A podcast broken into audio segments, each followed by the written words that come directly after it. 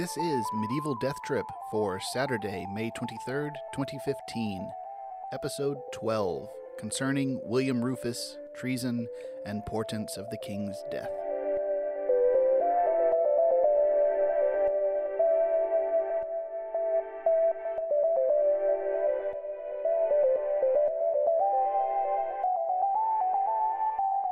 Hello and welcome to Medieval Death Trip, the podcast where we explore the wit and weirdness of medieval texts.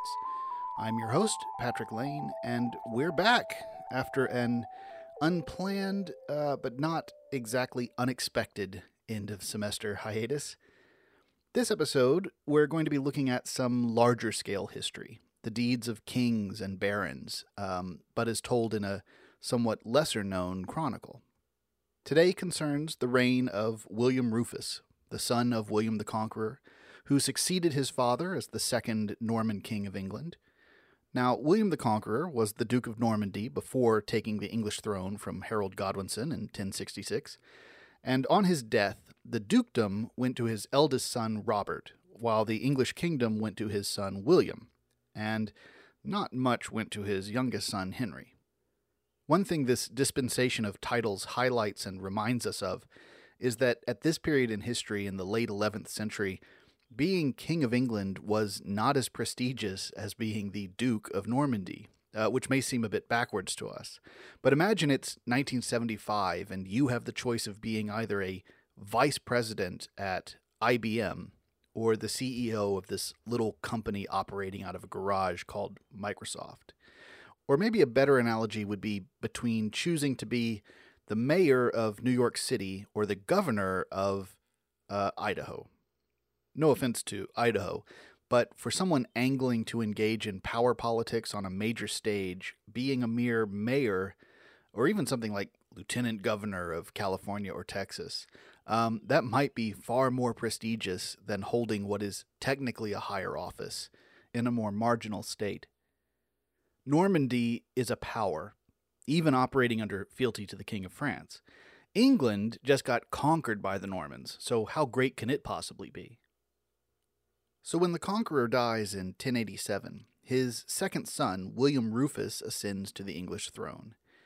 This makes him technically William II, uh, though he's very seldom called by that name, uh, just as his father is usually styled William the Conqueror rather than William the First. William II is William Rufus. So, what's up with this name? Rufus is Latin for red, so he's William the Red. And this is an example of a descriptive byname. Uh, in an age before surnames were common or systematic, a byname like Rufus was an important way to distinguish individuals, especially in families or dynasties. William Rufus's brother Robert also had a byname. He was Robert Curthose, a name of rather obscure origin, but apparently having something to do with his legs, probably referring to his short stature. And before he was the conqueror, Duke William was William the Bastard, and one can see why he traded up uh, in his by name. Of course, the Norse have some of the best by names, from Eric Bloodaxe to uh, or uh, Worm or Serpent Tongue, but bynames were especially important for the Normans because culturally they drew from a relatively small stockpile of uh, traditional names.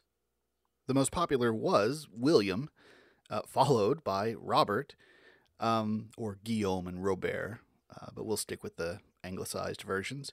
Um, and other extremely popular Norman names uh, were Hugh, Ralph or Ranulph, uh, Geoffrey, Roger, Walter, and Gilbert or Gilbert. Uh, we're going to hear a lot of these names in today's reading. Even more common than a by name, Normans often had a house name or territorial designation based on the residence to which they were most attached, usually a fortified manor or castle. Uh, so you get formulations like William of X uh, and Robert of Y. Um, after house names, you had patronymics identifying parentage. So William Fitzwilliam would be William, the son of William. A curious thing, though, uh, and here I'm drawing on Frank Barlow's book, uh, William Rufus. We don't really know if Rufus was William's by name during his lifetime. nor do we know precisely what it means. Uh, typically, people called the red have red hair, but it's sometimes also used to refer to a person's complexion. They can be red faced. Uh, and the latter is what is usually assumed to be the case for William Rufus. Uh, we have descriptions of him as having yellow hair and a red face, uh, but then again, other medieval accounts say he had yellow hair and a red beard, um, which would be the source of his name. And to add to the uncertainty, the first occurrences of the name William Rufus in the written record come only after the king's death and stem from writers who weren't particularly close to him. Uh, in contrast, writers who actually knew and interacted with the king uh, and wrote about him never use Rufus to identify him. Uh, in fact, a much better contemporary witness says that William was known as Longsword during his lifetime.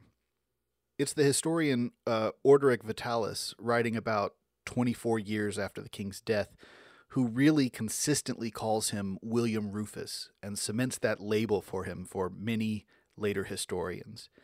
So there's some evidence for the idea that Rufus only comes to be attached to the king later on, uh, and perhaps even in a kind of pejorative way. Having laid out all of these ambiguities, Barlow offers a rather pragmatic response that I quite like. He says, quote, It is Orderic's enthusiastic propagation of the name which has given it general currency. Nevertheless, the name has been so widely accepted in modern times and is, in the presence of so many Williams, so useful that it would be inconvenient as well as pedantic to reject it completely. And so William Rufus it is. Anyway, William Rufus takes the throne, secures the succession after a small war with some barons who favored his brother Robert, and takes the reins of state in a critical period. He is the second ruler after a major political transformation.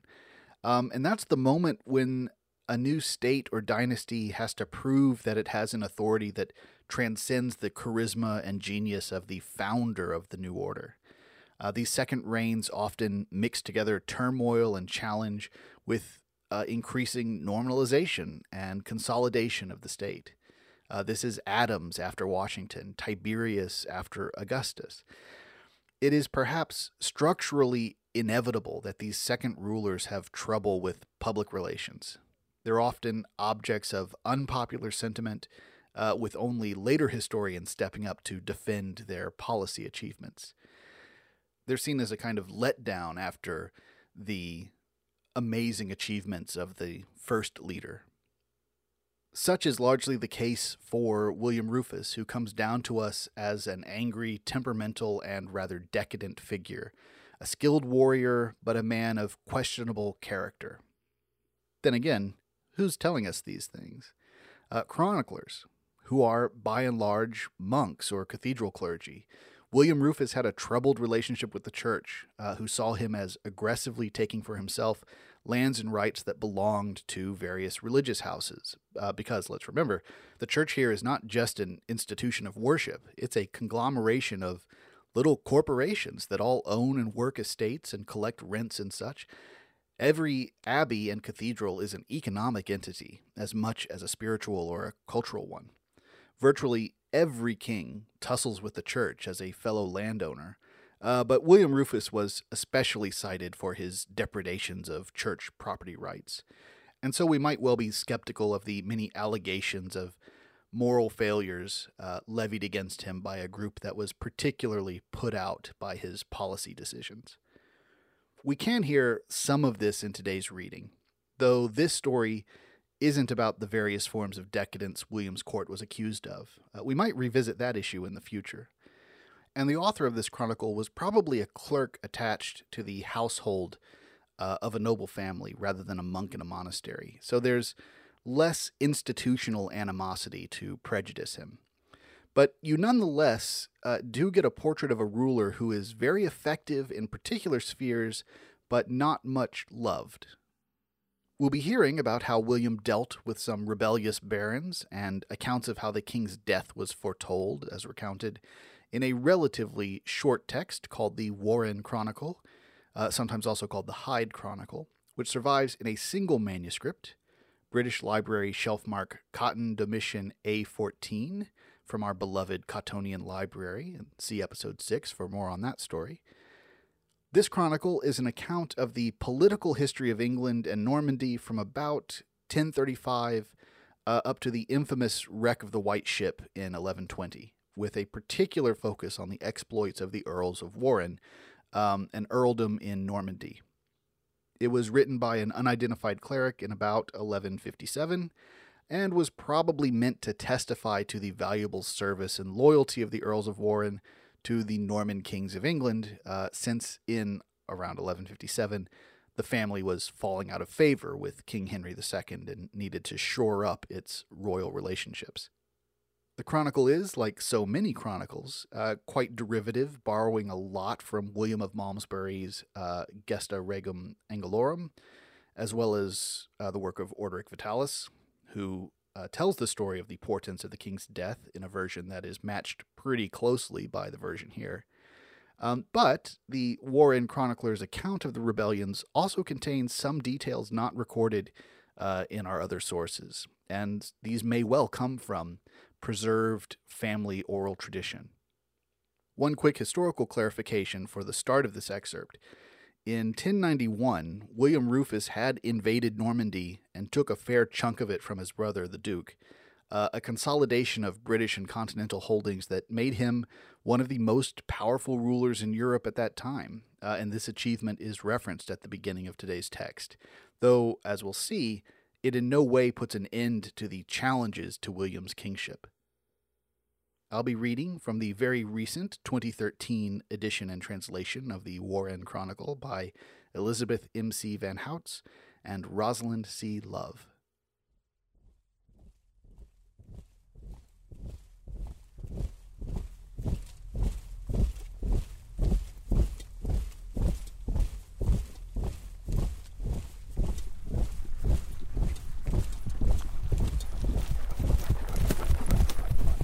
When William had therefore received Normandy and had established his rule very powerfully, he began to terrorize neighboring magnates.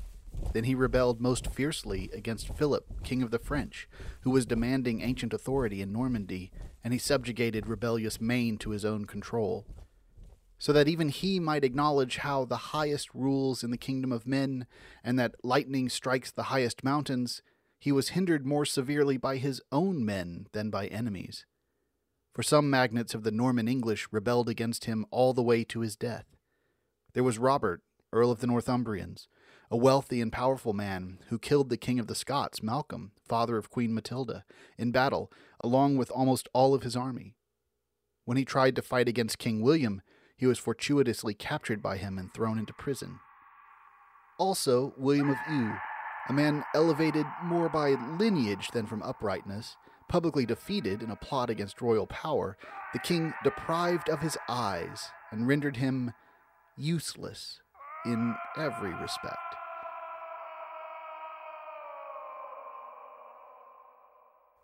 And William of Audrieu, steward of this same William of Eu, who was unjustly accused of the same plot, so they say, the king ordered to be hung from the gallows.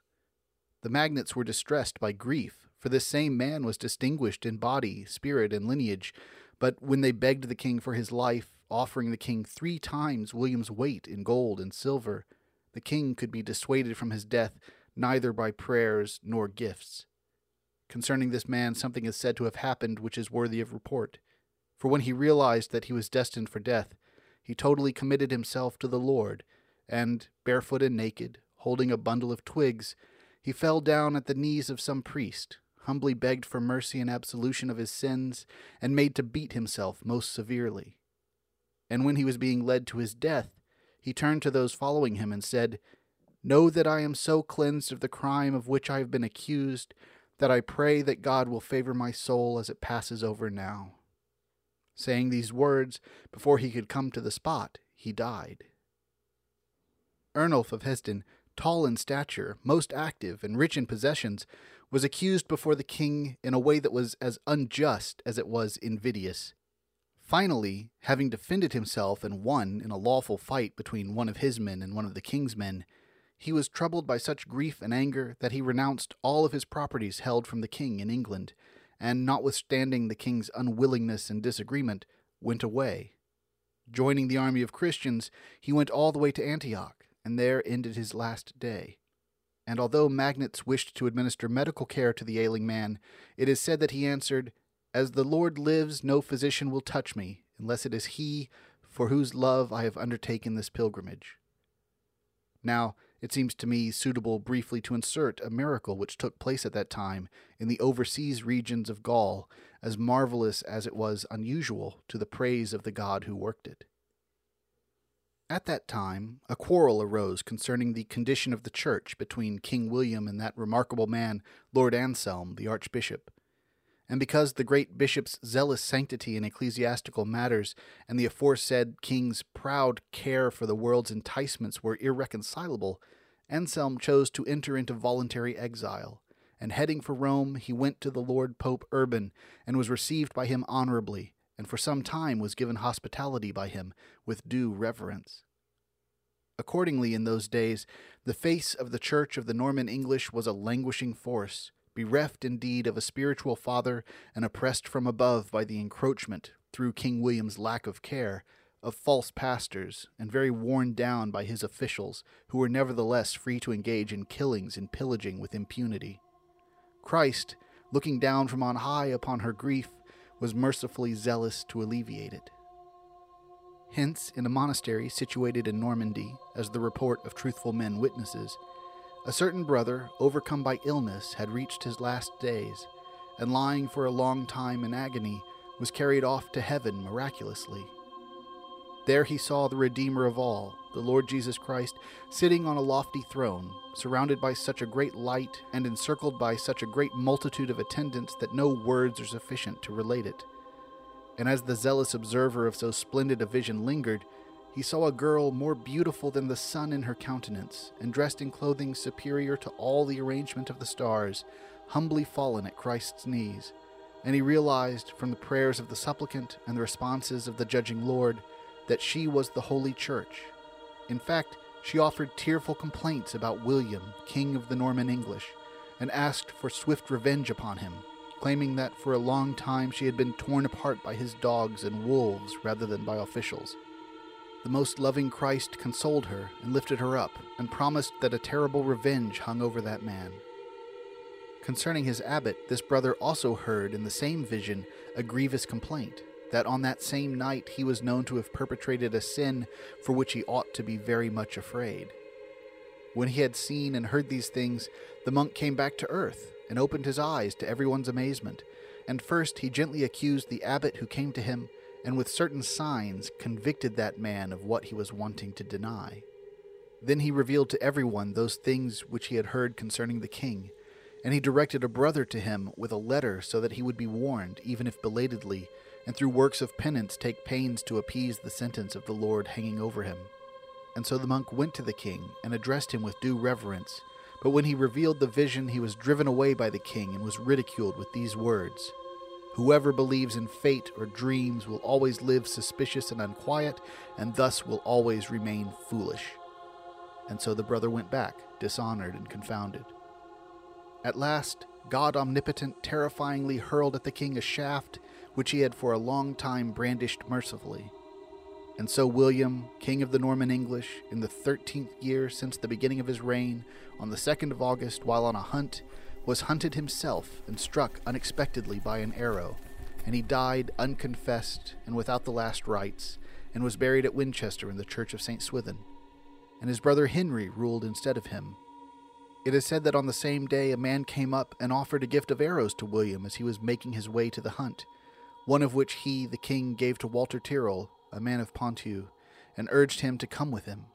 Then they entered the forest, and while they were alternately surrounding and leading on a herd of animals, this Walter, who was near the king, so they say, struck him with the same arrow and killed him instantly.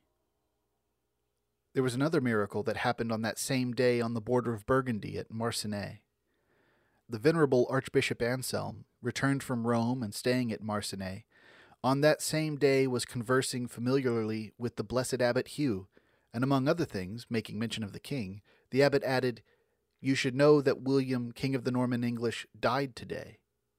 And as everyone sat dumbstruck and marveling greatly, The aforesaid archbishop inquired with due reverence how he alone knew what everyone else did not know.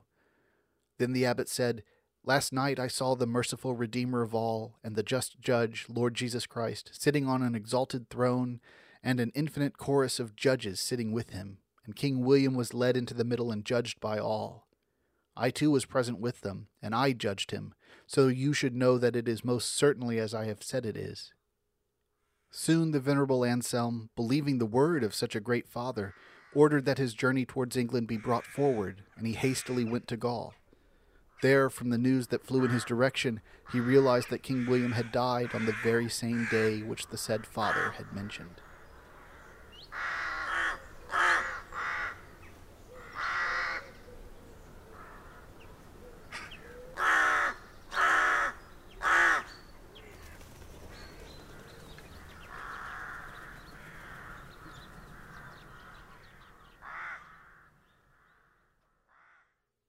So, thus abruptly ended the reign of William Rufus in a hunting accident which is as shrouded in multiple versions and explanations as William's by name.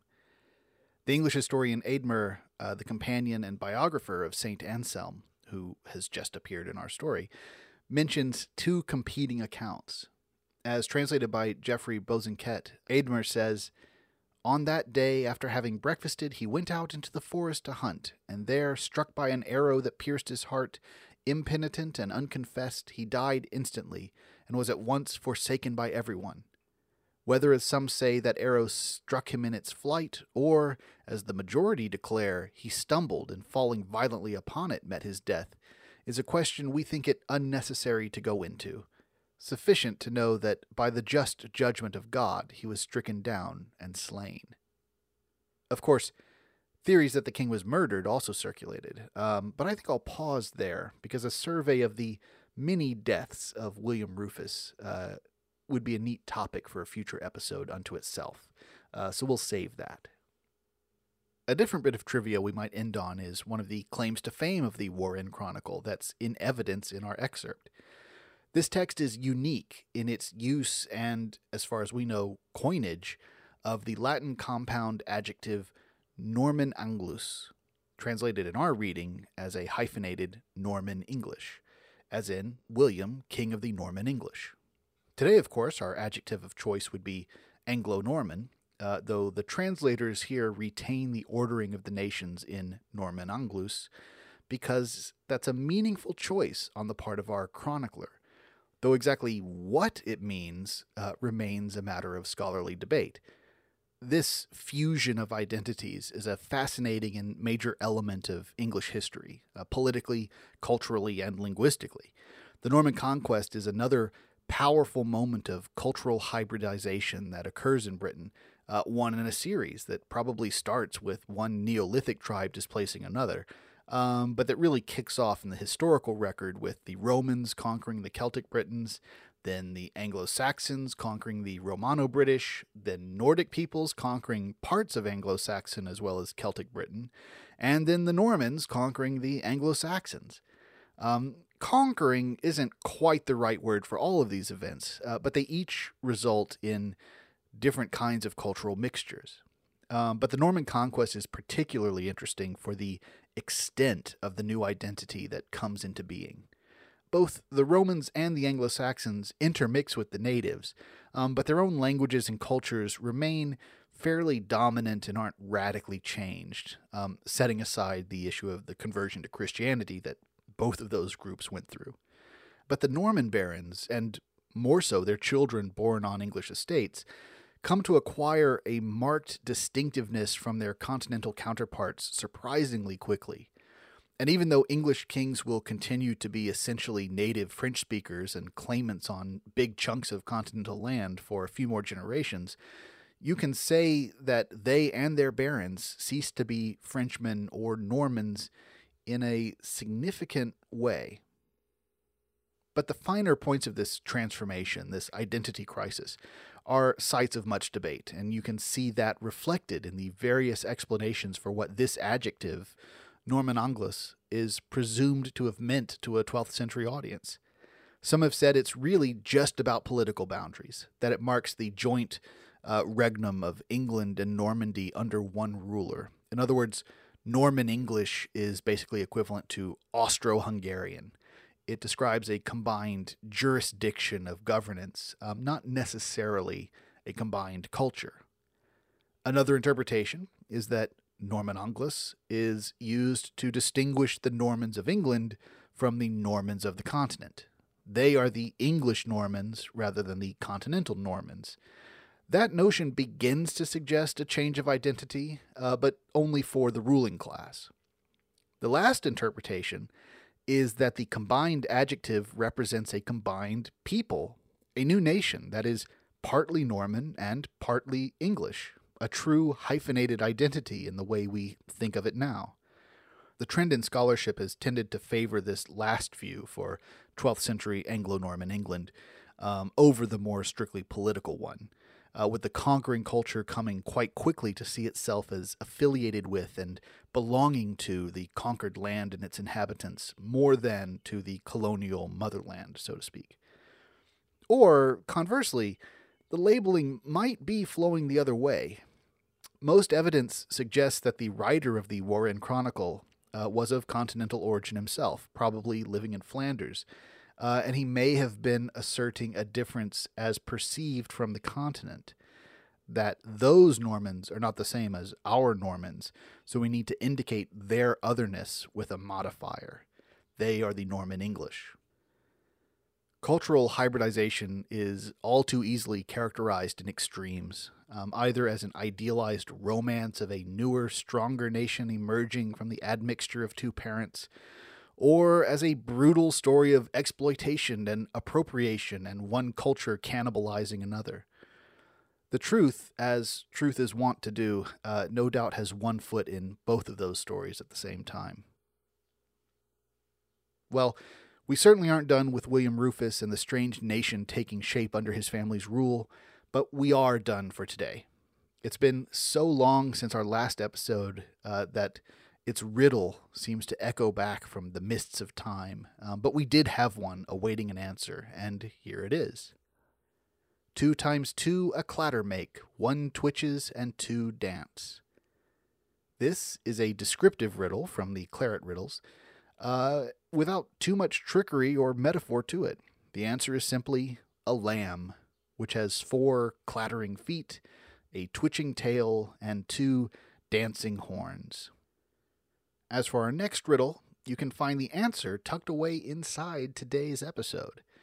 The riddle is What flies without flesh? That's straightforward enough. What flies without flesh? I'll have the answer on our next episode, which really ought to be coming up back on our normal fortnightly schedule, which I hope to keep up for most of the summer, though we may have a little podcast vacation in August or September. We'll see. But until then, you can follow us on Twitter at MDT Podcast. You can write me with questions, corrections, or anything else at patrick at medievaldeathtrip.com. And you can get old episodes and see more information about our texts at medievaldeathtrip.com. So until next time, thanks for listening